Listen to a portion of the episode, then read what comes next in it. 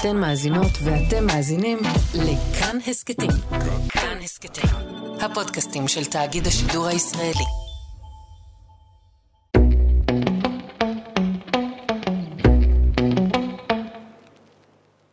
היי רועי, היי מאיה. אתם מאזינים לעוד פרק של יפי נפש, ועכשיו אנחנו בפרק של חזרה לשגרה.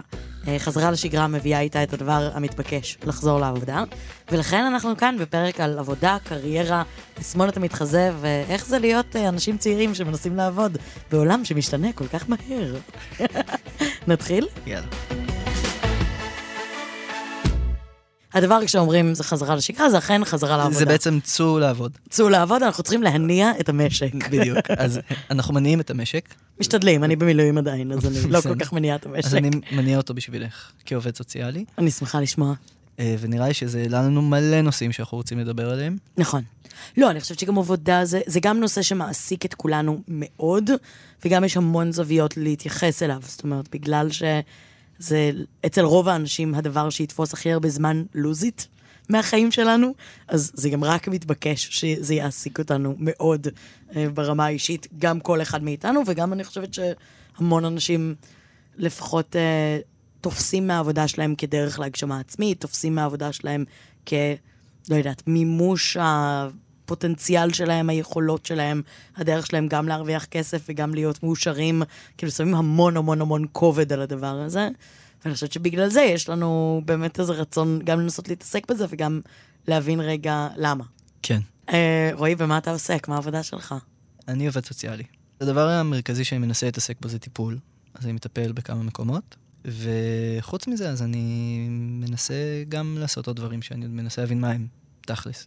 אני עובד בכל מיני ארגונים, אני עובד בדברים שקשורים יותר אה, למצבי חירום, וכשהיית קטן, מה רצית להיות שתהיה גדול? מתופף. באמת? כן. מצוין. רציתי להיות מתופף, ב... כתבתי אפילו בעבודת שורשים שלי בכיתה ז', אני רוצה להיות מתופף בלהקה הישראלית שתחקה את בלינק 182. וואו. כן. אפילו לא להקה שיש לה איזה יומרה משל עצמה, אלא פשוט החיקוי. אני רוצה להיות מתופף בחיקוי. ממש. אכן למדתי תופים בכיתה ז', זה לא עבד. מצוין. אה, ומתי הבנת שזה לא באמת מה שאתה רוצה לעשות ויש משהו אחר? אמ, כאילו, מתי הבנת שאתה רוצה להיות עובד סוציאלי? עם עובד סוציאלי ספציפית, אז היה לי קשה, כי כאילו קצת בזתי לזה, כי לא הבנתי מה זה אומר, ונראה לי הבנתי שאני רוצה להיות עובד סוציאלי ספציפית אחרי הרעידת אדמה בנפאל, שם הרגשתי כאילו, אוקיי, אני רוצה לעבוד עם אנשים, אני רוצה שזה יהיה משהו כולל, אז אמרתי, אוקיי, נראה לי עובד סוציאלי זה כאילו משהו שכזה אני יכול לבוא ולהגיד, אני משהו, ואיתו אני בא בשביל להתעסק בטראומה שלכם, במצב חירום שאתם נמצאים בו. כאילו, זה מה כן, שהנחה אותי אבל אז. צעד אחד לפני, איך הגעת לרעידת אדמה בנפאל בכלל? בתיכון רציתי מאוד אה, לעשות קולנוע, הייתי במגמת קולנוע, והייתי כזה, הייתי מנגן, וכאילו חשבתי שאני אהיה איזה אמן כזה. ונראה לי באיזשהו שלב כל הדברים האלה הרגישו לי פחות ופחות רלוונטיים. נראה לי גם ככל שהתחלתי לצאת מהארון יותר, אז פתאום התחלתי להרגיש שכאילו בא לי לעשות משהו שקשור למציאות שבה אני חי בה.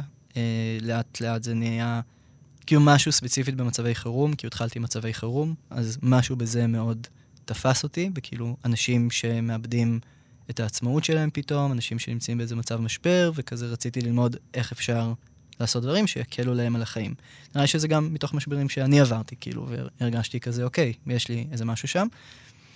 המעבר שלי לטיפול אז הוא מהחמש, שש שנים האחרונות דווקא. ככל שהתנסיתי בעבודה סוציאלית והייתי יותר בכיוון הזה של אה, עמותות וארגונים חברתיים, אז פתאום הבנתי שדווקא טיפול זה המקום שבו אני מרגיש הכי עצמי בו, כאילו שאני הכי יכול אה, להיות בו, נוכח כזה עם הדברים שאני חושב שהם טובים בי, וגם שהכי מעניין אותי תכלס. מה איתך? אני, אני מנסה לחשוב אה, לאורך החיים כזה, מה רציתי להיות כשאני אהיה גדולה. סבבה, אז כשהייתי קטנה רציתי להיות או מורה לספורט, אשכרה. או קופאית בסופר, למה מורה לספורט? או נשיאת ארצות הברית. זה היו שלושת האופציות. הכל בעיניי עדיין בר הגשמה. רציתי להיות מורה לספורט כי רציתי להגיד לאנשים לרוץ בלי שאני אצטרך לרוץ בעצמי. זה דבר שהייתי מאוד פשנט לגביו. רציתי להיות קופאית כי מאוד אהבתי לשחק פיזית עם כסף. מאוד מאוד מאוד. ורציתי להיות נשיאת הברית כי חשבתי שאני יכולה. מגניב, באמת. ש- זה שלושת הדברים איתם מאוד. אה, זה. ומין גדלתי במין תחושת, אה, אני אעשה כסף. כאילו בבית זה היה מאוד כזה, נועה תעזור לאנשים, ומאיה תעשה כסף. זה היה החלוקה, שזה לא, לא רחוק מהמציאות, אבל, נכון. אה, אבל כן היה בי כאילו איזו חמדנות כזאת כללית. כשהשתחררתי מהצבא, אז התחלתי לחפש כאילו מה אני רוצה לעשות עם עצמי. עבדתי כמורה לאזרחות, אה, מאוד נהניתי לעשות את זה, ואז הלכתי ללימודים, וכזה הכי חיפשתי כיוון, ולא היה לי מושג מה אני... התחלתי ללמוד פסיכולוגיה ומדעי המדינה, ואז עברתי אחרי שבועיים לרב תחומי מדעי הרוח ותקשורת, כאילו הייתי כאילו הכי מפוזרת והכי כזה... לא היה לי מושג מה אני רוצה, אני, עד היום אני חייבת להגיד שאני לא בטוחה שאני יודעת מה אני רוצה, אבל בוא נגיד אה, זה בכללי. אמ, ואז התחלתי לעבוד בחדשות, שזה הדבר הראשון שהרגיש לי כמו, אוקיי, זה יכול להיות כיוון. זה מרגיש כמו כיוון, שנאתי את העבודה עצמה, אבל אמרתי, הכיוון הכללי של אקטואליה מעניין אותי. ואז עברתי להיות תחקירנית אצל תום אהרון, ונורא נורא נורא רציתי את זה, זה נורא ריגש אותי, ממש כאילו, זה מה- אבל... מה ריגש אותך? אה, אני חושבת שסאטירה זה היה איזה שילוב מגניב בין דברים שהדליקו אותי. זאת אומרת, השילוב בין חדשות, שפתאום גיליתי שאני אוהבת, שיש בתוכם גם ללמד אזרחות קצת וזה, לבין משהו מצחיק, או ביקורתי, או כאילו איזה מין אה, נוקב כזה. אה, ובאיזשהו שלב שם התחלתי להעלות סרטונים. כשהתחלתי להעלות סרטונים, אז זה הגיע מאיזה מקום של עצב, כאילו. זה לא היה ממקום של אה, זה יהיה ה big break שלי וזה. זה היה מאיזה... לא יודעת, התחילה הקורונה, הייתי מאוד עצובה, הייתי מאוד מאוד מאוד... עבדתי בחדשות, היה לי נורא נורא נורא מבאס, ומין חיפשתי תחביב או משהו לעשות, או משהו, לא יודעת, לה- להוריד ממני את הכובד הזה, הרגשתי שאין שם אנשים שמכירים אותי, אז זה לא יכול להיות פדיחות, כי הם לא יראו את זה, כי אני כבר בת 24 ואף אחד בגילי לא בטיקטוק, כי זה רק של ילדים. התחלתי להעלות דברים, ומין זה די זרם והתגלגל. ואני חושבת שמין ככל שעבר הזמן הבנתי שזה יכול להיות עבודה, שזה דבר שאני יכולה לעשות ממנו כסף, שאני יכולה לעבוד רק בו, שאני נהנית ממנו מאוד, אבל, אבל זה לא היה כי אני דחפתי לשם. כאילו, זאת עבודה שלא ידעתי שקיימת עד לפני, לא ארבע שנים. היא לא הייתה קיימת. זהו, היא גם לא הייתה קיימת. כאילו, לא יכולתי, כשהייתי קטנה, לדמיין להיות uh, באינסטגרם. Uh, אז אני חושבת שזה, שזה קצת שונה. לא באמת היה לי דרך להסתכל עליה. וגם היום, אני קצת לא יודעת מה אני רוצה להיות כשאני אהיה גדולה. כאילו, יש פרק נורא יפה באחיות המוצלחות שלי, שנלי תגר מראיינת את כולם ושואלת אותם אה, איך יודעים מה רוצים. שזה הדבר שהכי הזדהיתי איתו בעולם, של כאילו, אבל איך יודעים מה רוצים? איך אני יודעת מה, מה אני רוצה? כאילו, מה מעניין אותי, מה מגניב אותי, מה מלא... לא יודעת. כאילו, אני מאוד הלכתי פשוט על שיטת השלילה. זה היה הכלי הכי טוב שהיה לי. להגיד, אוקיי, זה לא, וזה אני יודעת שלא. קייטרינג, פסלתי. אני לא רוצה קריירה בקייטרינג. אבל מין כאילו, היה נורא קשה להבין בכלל לאן אני רוצה ללכת. מילא לבנות איזה תוכנית עם מטרות וזה, לא ידעתי. זה כאילו מעניין כי תמיד מדברים באמת על מה התשוקה שלך, כשאנחנו כזה בתיכון סטייל, נכון? מה התשוקה שלך, מה מעניין אותך, מה תעשי. ורוב האנשים עובדים בסוף לא בדברים שמגיעים אליהם דרך השאלות האלה. זה יותר דרך נסיבות, גם לא רק בקטע יבש, כאילו לפעמים גם אנשים מתגלגלים לכל מיני דברים, אני מכיר מישהו שמציע לי משהו, אני נכנס לאיזה משהו, יש איזשהו צורך ואני עושה אותו, כאילו, גם יש, יש איזה פער בין זה שיצרנו עולם שבו הכל הוא לפי התשוקה בראש, ואז פתאום מגיעים לדבר הזה. אז אני אגיד שני דברים מעבר לזה. אני חושבת שהדבר הראשון של כאילו המשפט של אה, תעבוד במה שאתה אוהב ולא תעבוד יום אחד בחייך, זה החרטא הכי גדולה בעולם. חד משמעית. כי לעבוד במה שאתה אוהב, עצם העובדה שאני מקבלת כסף על מה שאני אוהבת לעשות, בהכרח גורם לזה לשנות את המניעים הראשוניים שהיו לי. זאת אומרת, אני לא עושה את זה כי אני יצירתית וכיף לי וזה מצחיק אותי, זה אלא יש לך...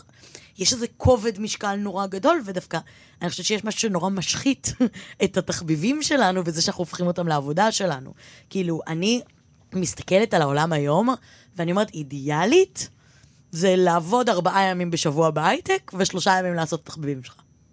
זה כאילו, אני מסתכלת, אני אומרת, כאילו, תכלס, תכלס, בגלל נראה לי... work-life balance ו... כן, זה נראה לי איזון מספיק טוב בין כאילו להרוויח מספיק כסף כדי לחיות סבבה, פלוס לממש את עצמי, ליהנות מהדברים שאני אוהב בלי להרוס אותם, בלי לקלקל אותם, בלי לפגום בהם.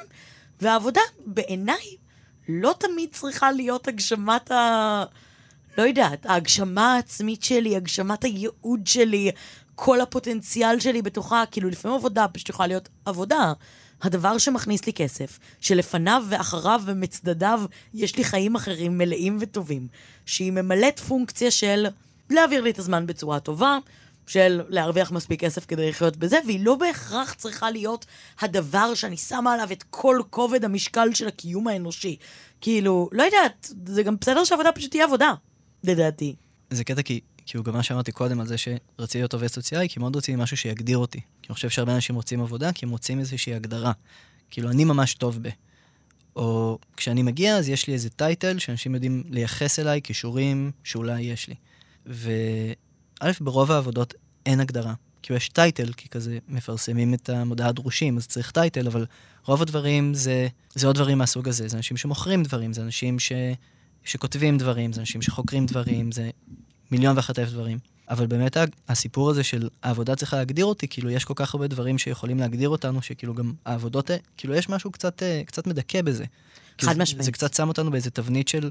לא, אני, אני גם חושבת שאנחנו פשוט חיים בחברה שמקדשת עבודה מעל הכל. עבודה היא הדבר הכי חשוב שיכול להיות לנו. בגלל זה גם, נגיד, נכון אומרים, אה, אימא זה העבודה הכי, להיות אימא זה העבודה הכי קשה בעולם? Mm-hmm. הרי למה אומרים את זה?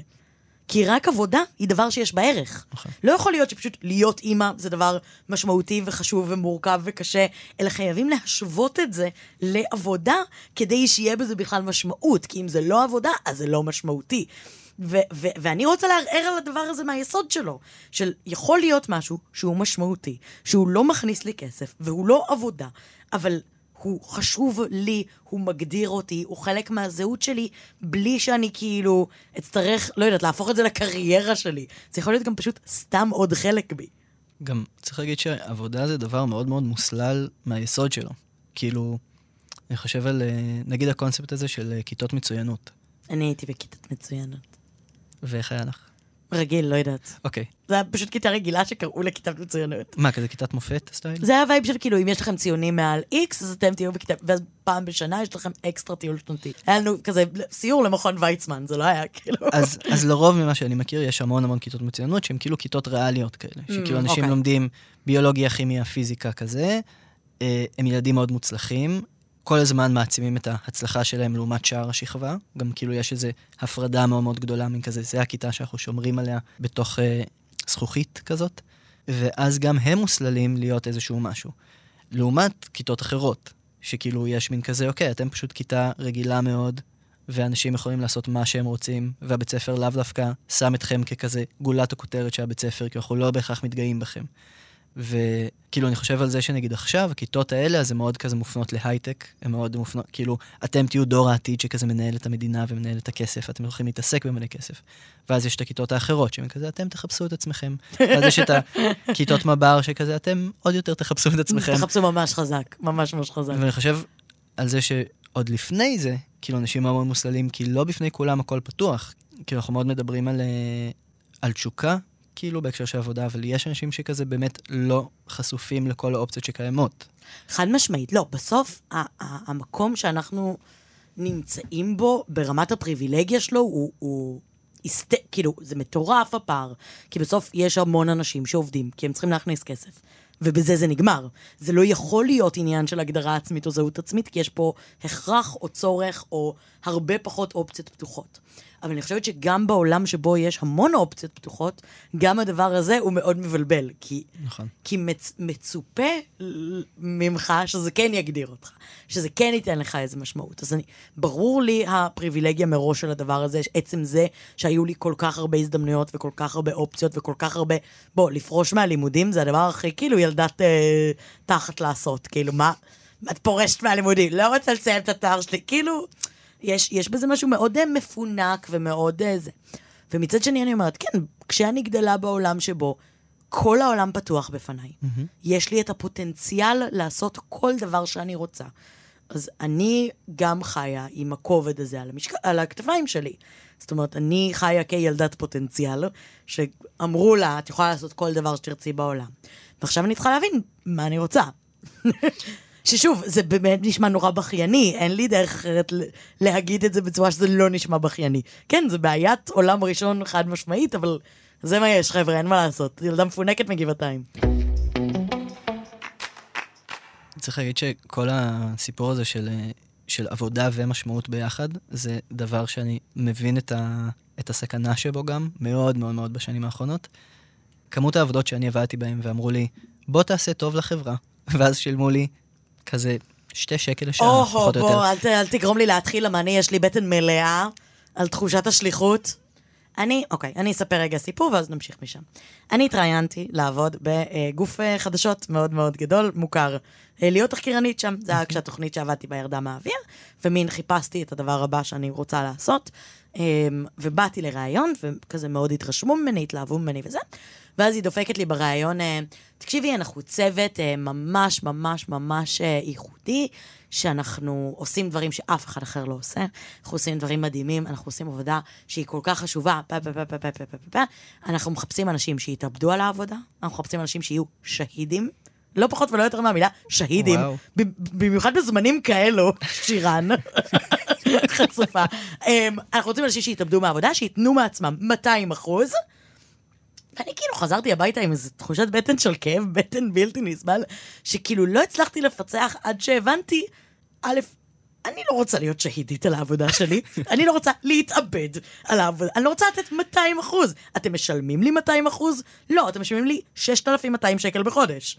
למה שאני אתן 200 אחוז אם אתם משלמים לי 70 אחוז? כאילו, אין שום סיבה בעולם, אבל מלא גופים עובדים על הסנטימנט הזה, לעובדים סוציאליים, לעובדות סוציאליות, למורים, לרופאים, כאילו, בחדשות, בוואטאבר, על ההזדמנות או על הרצון לעזור, או על התחושת שליחות. יושבים, פורטים לך על מיתרי הרגש של כאילו, בוא תעזור לעולם ונשלם לך כלום, כי, כי זאת שליחות. להיות מורה זאת שליחות, ולכן נשלם לך 4,300 שקל בחודש על 70% משרה, אבל אי אפשר להרחיב ל-100.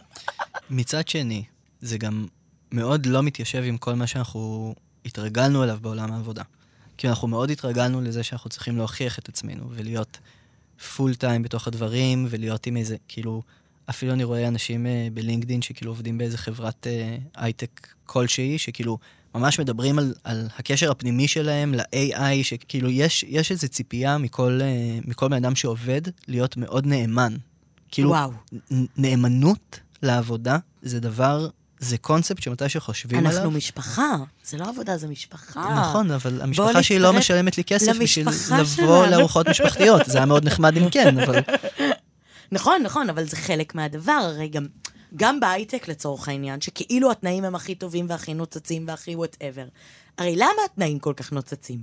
למה מביאים פדיקור למשרד? למה יש חדר כושר? למה? כדי שלא תצטרך ללכת הביתה, בשום שלב.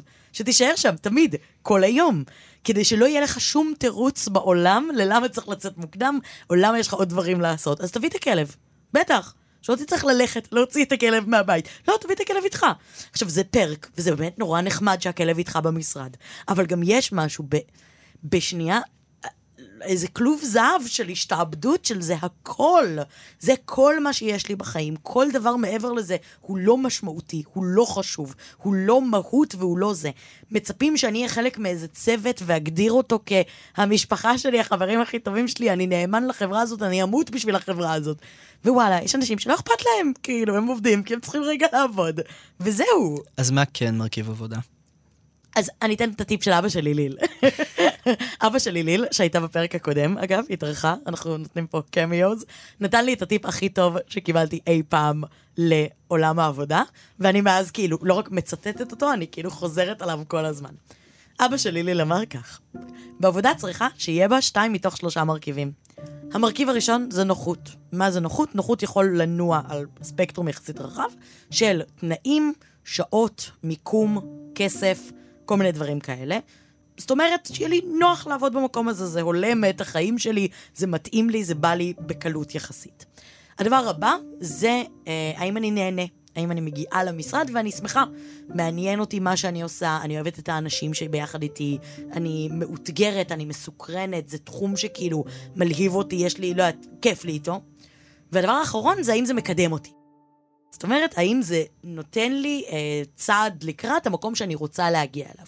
אז נגיד, לצורך הדוגמה, אני כשהייתי בלימודים עבדתי בקונדיטוריה, מאוד מאוד מתוקה, אה, שבה שילמו לי, סבבה, זה היה ממש קרוב לבית שלי, זה הסתדר לי עם הלימודים בשעות, זה היה מאוד נוח, ומאוד נהניתי.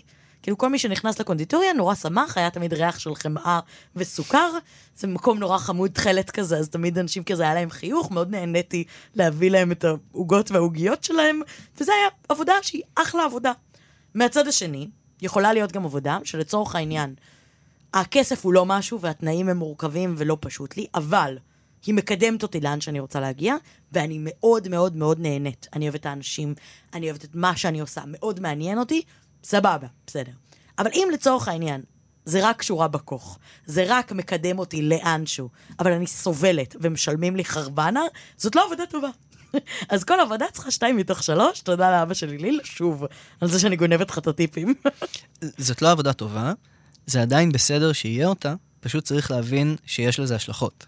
כי הוא צריך כל הזמן לזכור שגם אם אני עושה את זה, סבבה, זה שורה בכוך, זה לא יהיה לי טוב ל-well-being שלי, וזה תחום בזמן. זה חייב להיות תחום בזמן. אבל אני גם אומרת, רגע, בזה אפשר למצוא משהו שהוא גם שורה לכוך וגם מעניין. נכון. אתה מבין מה אני אומרת? כאילו, בסוף, בסוף, בסוף, סבבה, אני לא אומרת צריך את הכל כל הזמן, את כל שלושת התנאים וזה. אבל אני אומרת, למצוא משהו שהוא גם שורה לכוך וגם מעניין, נשמע לי כאילו סביר סך הכל, זה לא נראה לי משהו יוצא דופן. ואם אני גם סובלת וגם לא מרוויחה טוב, אין סיבה שאני אעבוד בעבודה כזאת. ממה אפשר לסבול בעבודה? או-אה. א', רגע, צריך ל... אני אתחיל ב disclaimer שהתחביב האהוב עליי זה להתפטר. סבבה? אין דבר שאני אוהבת בעולם יותר מאשר להתפטר. אין דבר שאני אוהבת יותר מהשבועיים האלה אחרי שהתפטרתי, של אה, אני עושה לכם טובה שהגעתי. שאני כבר בעסק, אבל דווקא אני כן אעשה משימות, כי אני מכבדת אתכם, כי אני חשוב לי. אני מאוד אוהבת להתפטר, ולכן אני לא יודעת אם אני בן אדם אובייקטיבי לשאול. אה, אבל מבחינתי יש המון דברים לסבול מהם בעבודה. אני חושבת שגם ברמה הכי פשוטה זה יכול להיות מאוד מאוד מונוטוני. זאת אומרת, מאוד חוזר על עצמו, מאוד רפטטיבי. מהצד השני זה יכול להיות גם מאוד uh, דורש בקטע של uh, כל הזמן מצפים ממני לתפוקות. כאילו, יש הרבה מקומות עבודה שמאוד מצפים לאיזו תפוקה מאוד ברורה. כל הזמן לספק תוצאות, להראות מה עשיתי, להראות כלפי חוץ מה אני... למכור לקוחות. בדיוק. יש לי מספר שמבטא כמה אני טובה בעבודה שלי כזה. זה יכול להיות בקשרים האנושיים שלי בעבודה. זאת אומרת, הבוס שלי יכול להיות בן אדם שקשה לי איתו, או שקשה לו איתי, או שהוא פשוט קשה באופן כללי עם העולם. יכול להיות לי קשה עם אנשים שאני דווקא מנהלת, יכול להיות קשה עם קולגות שלי שלא מסכימים איתי על דברים, זאת אומרת, יש פה כל מיני... אה, זה. יש גם עניין של תרבות בהרבה חברות, שזה אפילו לא עניין של בן אדם ספציפי, אלא וייבים, כלליים למשל? כאלה. נגיד אצלי בצבא, בזמנו, וגם עכשיו זה מאוד ניכר, הייתה מאוד תרבות של מי שנשאר אה, הכי מאוחר הוא העובד הכי טוב, מי שהכי עסוק הוא העובד הכי טוב, מי שרץ במסדרון ואין לו זמן לאכול צהריים הוא הבן אדם הכי טוב, שמין כזה, ככל שאני יותר עסוקה, אני יותר חשובה, אני יותר פה פה פה. שזה באמת תרבות בלתי נסבלת בעיניי, אני לא סובלת את זה, אבל זה תרבות שקיימת בהרבה מקומות, של כאילו לטחון, כאילו to grind כזה, של עבודה מאוד מאוד מאוד קשה, מאוד מאוד שוחקת. אה, שהדבר הזה הוא לא של כל פרט בפני עצמו, זאת אומרת, זה לא איזה בן אדם אחד שזה, זה כולם מייצרים איזו אווירה נורא תחרותית, ונורא אחד נגד השני, במקום אחד לצד השני. כאילו, זה לא איזה, זה כאילו עבודה בצוות, אבל הצוות כל הזמן מנסה to one up אחד את השני. כאילו, כל הזמן מנסים להראות מי עשה יותר, מי חתום על הדבר הזה, מי עשה את זה, כאילו, איזה משהו נחשי כזה, הנחשות. עבודה הרבה פעמים זה דבר מאוד מאוד מעמדי. וזה דינמיקה שאנחנו לא תמיד חיים בחיים שלנו מחוץ לעבודה. מה, מבחינת היררכיה? מבחינת היררכיה, זה מציב אנשים במקומות הכי חלשים שלהם, כאילו שהכי קשה להם. נכון. זה מוציא מאנשים המון המון אה, פחד, המון חוסר ביטחון, המון כאב, המון תחרותיות, המון אלימות, כאילו זה, זה... אנחנו כאילו לוקחים את זה כדבר שהוא מובן מאליו, אבל זה שבעצם יש לי דמות בחיים, שהיא שתיים, שלוש דרגות מעליי, עצם המילה הזאת, אבל כאילו דרגות שכר, דרגות השכלה, דרגות, אני לא יודע, משהו בזה נורא קשה, כי לפעמים זה שם אנשים במקום שבו הם מתחברים למקום הכי קטן שלהם. נכון, אני גם חושבת שהרבה מהתסכול של אנשים בעבודה זה שלא רואים אותם מספיק. בדיוק. שמעצם העובדה שיש בן אדם שהתפקיד שלו זה לראות אותי, כשאני מרגישה שלא רואים אותי מספיק, שלא שמים לב מספיק לכמה אני טובה וכמה אני מוכשרת וכמה אני זה, אני חושבת שזה תסכול מאוד גדול. אני חושבת שגם הסיפור של השוואה ביני לבין אנשים אחרים שדווקא כן יקבלו את הקרדיט ואז הזה. אני צריך להוכיח את עצמי כל הזמן, ואז באמת גם אני מאוד נהיה או מאוד מאוד מרצה, ואני לוקח על עצמי משימות שאני לא צריך, בשביל להראות שאני אובר אין הדבר הזה, או שאני נהיה כזה עובד סולו. כאילו שזה גם, אה, יש, יש אנשים שכאילו העבודת צוות הזאת כל הזמן, אז היא מרתיעה אותם, כאילו, ואז הם מאוד מאוד שומרים את זה לעצמם, ואז לא רואים מה הם עושים, ואז זה מייצר תסכול, אבל מצד אחד אתה מסתיר את מה שאתה עושה, מצד שני, אנשים מצפים ממך כל הזמן לתפוקות ואתה לא מראה אותם, ויש פער מאוד מאוד גדול. כן, אני גם מרגישה שבסוף יש, אמ, יש תחושה נורא מתסכלת מול אנשים שכן יודעים להראות מה הם עושים. אמ, ואני חושבת שחלק מהסקילס שצריך ללמוד בעבודה במשרד זה במקום להתמרמר על זה, להיות מסוגלת להראות מה אני יכולה לעשות, להבין שזה חלק מהמשחק, להבין שחלק מהתפקיד שלי הוא לשקף כלפי חוץ מה אני עושה, שזה לא פחות חשוב מהעבודה עצמה. כאילו, אבל זה מאוד קשה. כאילו, אני חושבת שלכולנו יש איזו ציפייה שאנחנו נשב שם ויגלו אותנו. שיהיה לי איזה סיפור סינדרלה כזה. זה נגיד היה לי מאוד בארכיון בחדשות, של אני אשב שם, אה, ואני אעשה את העבודה שלי טוב, ומישהו יגלה אותי. יגידו, וואו, מי זאת?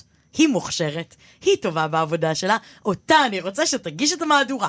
אתה מבין מה אני אומרת? כאילו, יש איזה משהו שאנחנו חושבים שזה יהיה איזה קומדיה רומנטית של עולם התעסוקה, שמישהו יראה אותנו, שיבין כמה אנחנו טובות ומוכשרות, ו- וזה לא עובד ככה. העולם לא עובד ככה. אם אני לא אדחוף את עצמי, אם אני לא אשווק את עצמי, לא יוכלו לראות אותי באמת. זה קצת כמו כשאנחנו כועסים על uh, אופנועים בכביש. של כאילו, אתה חושב שכולם רואים אותך ואף אחד לא רואה אותך. כאילו, צריך להיות אקטיביים ולא להתבסס רק על זה שאני עובדת טובה, שזה, ברור שזה הדבר החשוב יותר, אבל אין מה לעשות, חלק מהמשחק זה להיות מסוגלת לשקף החוצה מה עשיתי. אבל לפעמים גם אנשים לא רוצים להיות חלק מהמשחק הזה. זה בסדר, אבל אז, אז, אז את לא יכולה להתמרמר. אתה מבין מה אני אומרת? אין שום בעיה להגיד, אני פשוט עושה את העבודה שלי, אני עושה אותה טוב, אני הולכת הביתה, חוזרת לחיים שלי, הכל בסדר. אבל זה אומר גם לא לשבת אחר כך ב- עם הנס במרפסת ולהגיד, את ראית שקידמו אותו למרות שהוא אפס? כאילו אי אפשר, אי אפשר גם וגם, אי אפשר לאכול את העוגה ולהשאיר אותה שלמה. או שאני רק עסוקה בעצמי, מתעסקת בעבודה שלי, מנסה לעשות אותה טוב ועוברת הלאה, או שאני משחקת את המשחק, והמשחק הוא גם פוליטיקה. המשחק הוא גם לשקף החוצה את מה שאני עושה, ולהשוויץ ולהראות, וכן. נכון, אבל כן, ביחד עם זה, מאוד מאוד חשוב לא ללכת לאיזה אקסטרים של לאבד את, את עצמי בתוך זה. כי אני חושב, נגיד, על אנשים שלוקחים לעצמם משימות שהם לא רוצים לעשות. נגיד אנשים שאומרים להם, בואו עכשיו תנהלו צוות, והם יודעים שהם לא רוצים לנהל, הם לא רוצים את הדינמיקה הזאת עם אנשים אחרים.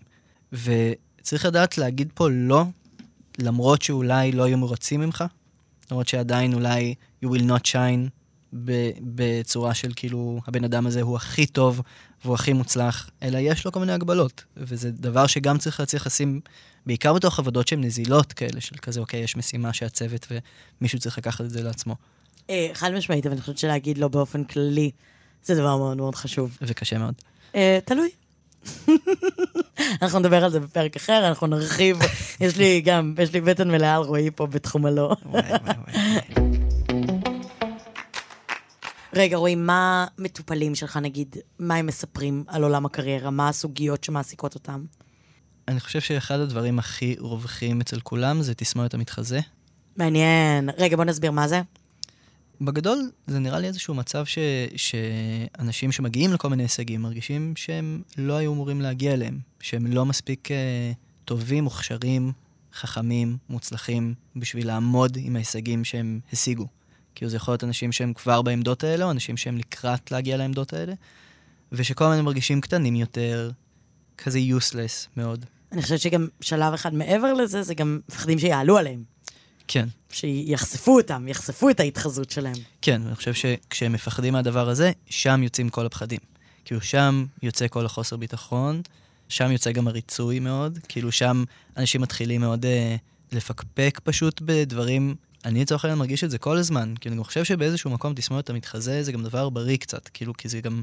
צניעות מסוימת, זה מביא איזה צניעות, כי אני חושב שאם איזה כמטפל... מודעות עצמית, איזה כן, חיבור למציאות, זה טוב. כן, אני חושב שאם כמטפל לא היה לי טיפה תסמונת מתחזה בכל טיפול, עם כל מטופל, אז, אז זה היה קצת מפחיד שהייתי בא כאיזה איש נרקסיסט מאוד ואומר, הא אני יודע כל הנפש שלך, וכאילו, זה גם חשוב.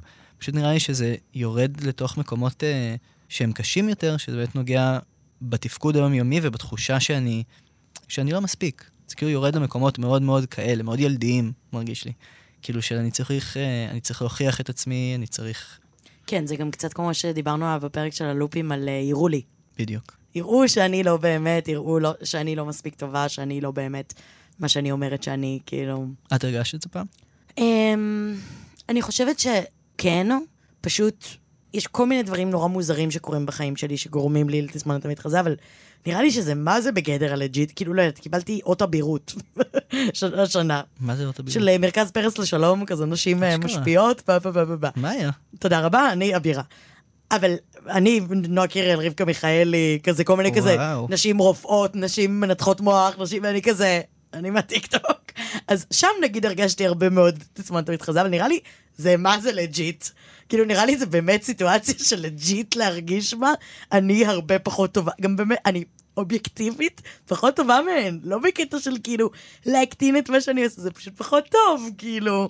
בסוף אני כן מגיעה עם הרבה ביטחון למקומות, אני כן חושבת שמגיע לי, כאילו אני, אני גדלתי, אותה פריבילגיה שאמרנו על הפוטנציאל, על אני יכולה לעשות הכל, אני כן מגיעה לעולם במין תחושת uh, מגיע לי. מגיע לי לקבל הזדמנות, מגיע לי לקבל עבודה, מגיע לי לקבל כסף, כאילו, יש בי את הביטחון הזה. אבל כן, יש הרבה פעמים שכאילו אני ארגיש לא מספיק טובה או לא מספיק מוכשרת, או אצלי זה מגיע גם המון פעמים בלא מספיק מעניינת. איך מתמודדים עם תסמונת המתחזה? כאילו, מה אני יכולה לעשות אם אני מרגישה לא מספיק טובה? נראה לי קודם כל גם, זה תלוי איפה זה נוגע, כי אני חושב שהרבה פעמים אה, עולה לי פתאום, אה, נגיד המקום הזה של, ה, של ההקטנה העצמית, כאילו אני כל כך מרגיש קטן בתוך המקום שאני נמצא בו, שאני כבר מקטין את עצמי גם כשאני מקבל איזה פידבק חיובי. את מכירה את זה? כן. כאילו, זה נראה לי מקום שכבר הוא, הוא צריך לגרום לחשוב, כזה מה, איפה אני ממקם את עצמי בתוך העבודה שלי, ובתוך גם איפה שהגעתי. אבל מה שלי מאוד עוזר זה א', לדבר על זה בפתיחות, כי אני מרגיש שתסמונת המתחזה הרבה פעמים גם קשורה אה, במשהו אחד שיושב, שאיזה חוסר ביטחון, שהוא בא מלפני, כאילו שאנחנו מביאים אותו איתנו לכל מיני מקומות. ולאו דווקא לעבודה עצמה.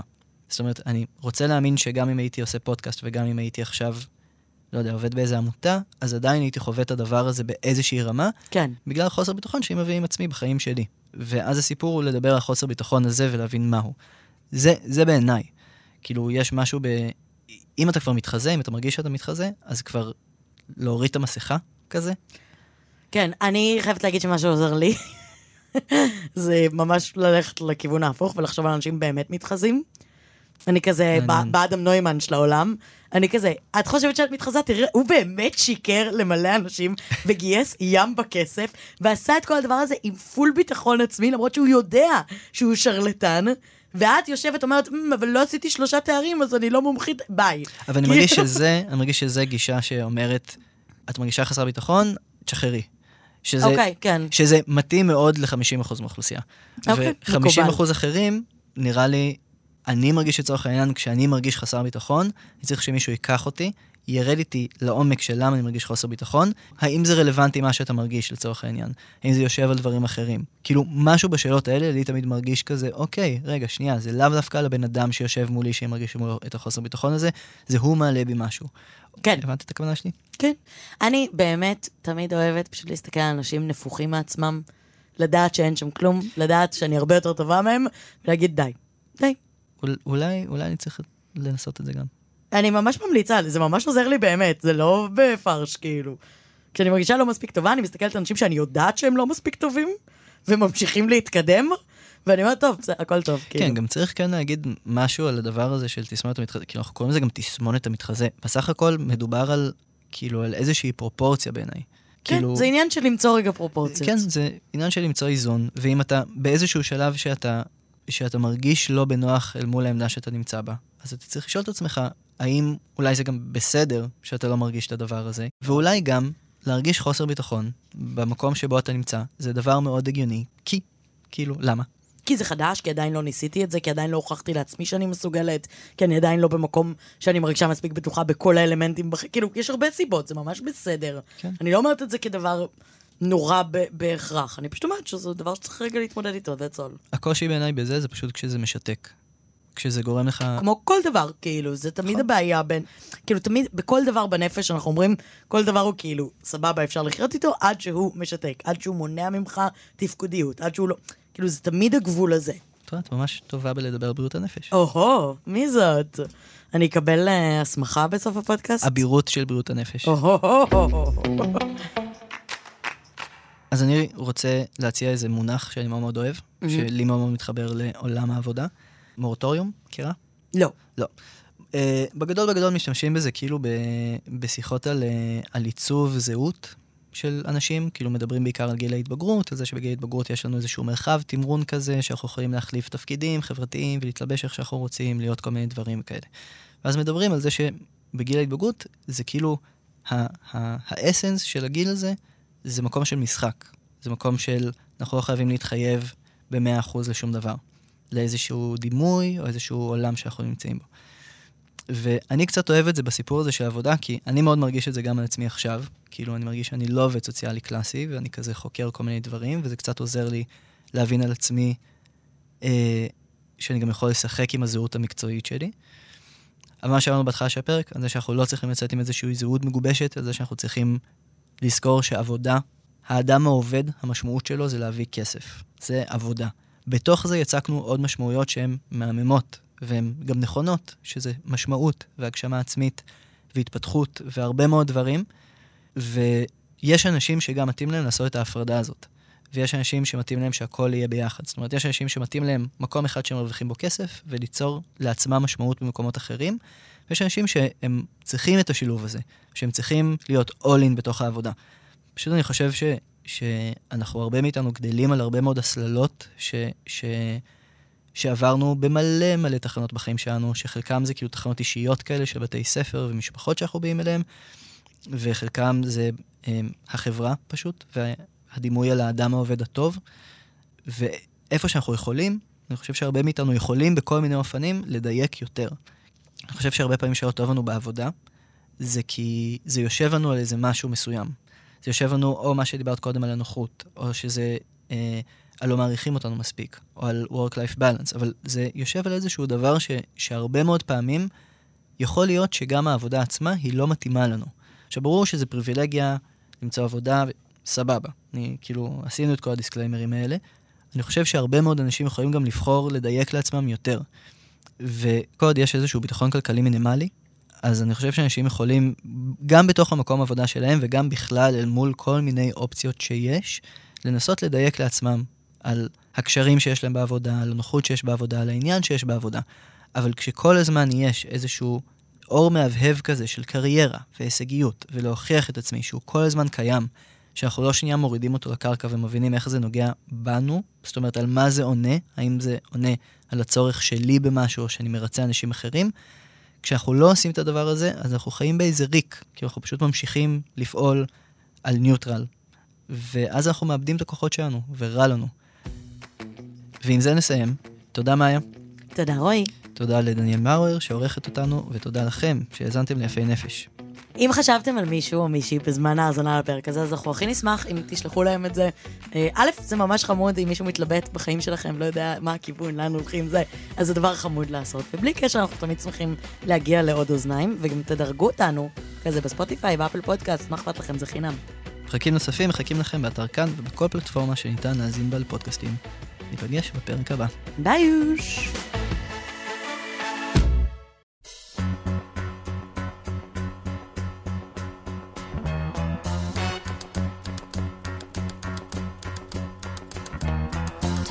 bed and I stumble to the kitchen. Pour myself a cup of ambition and yawn and stretch and try to come to life.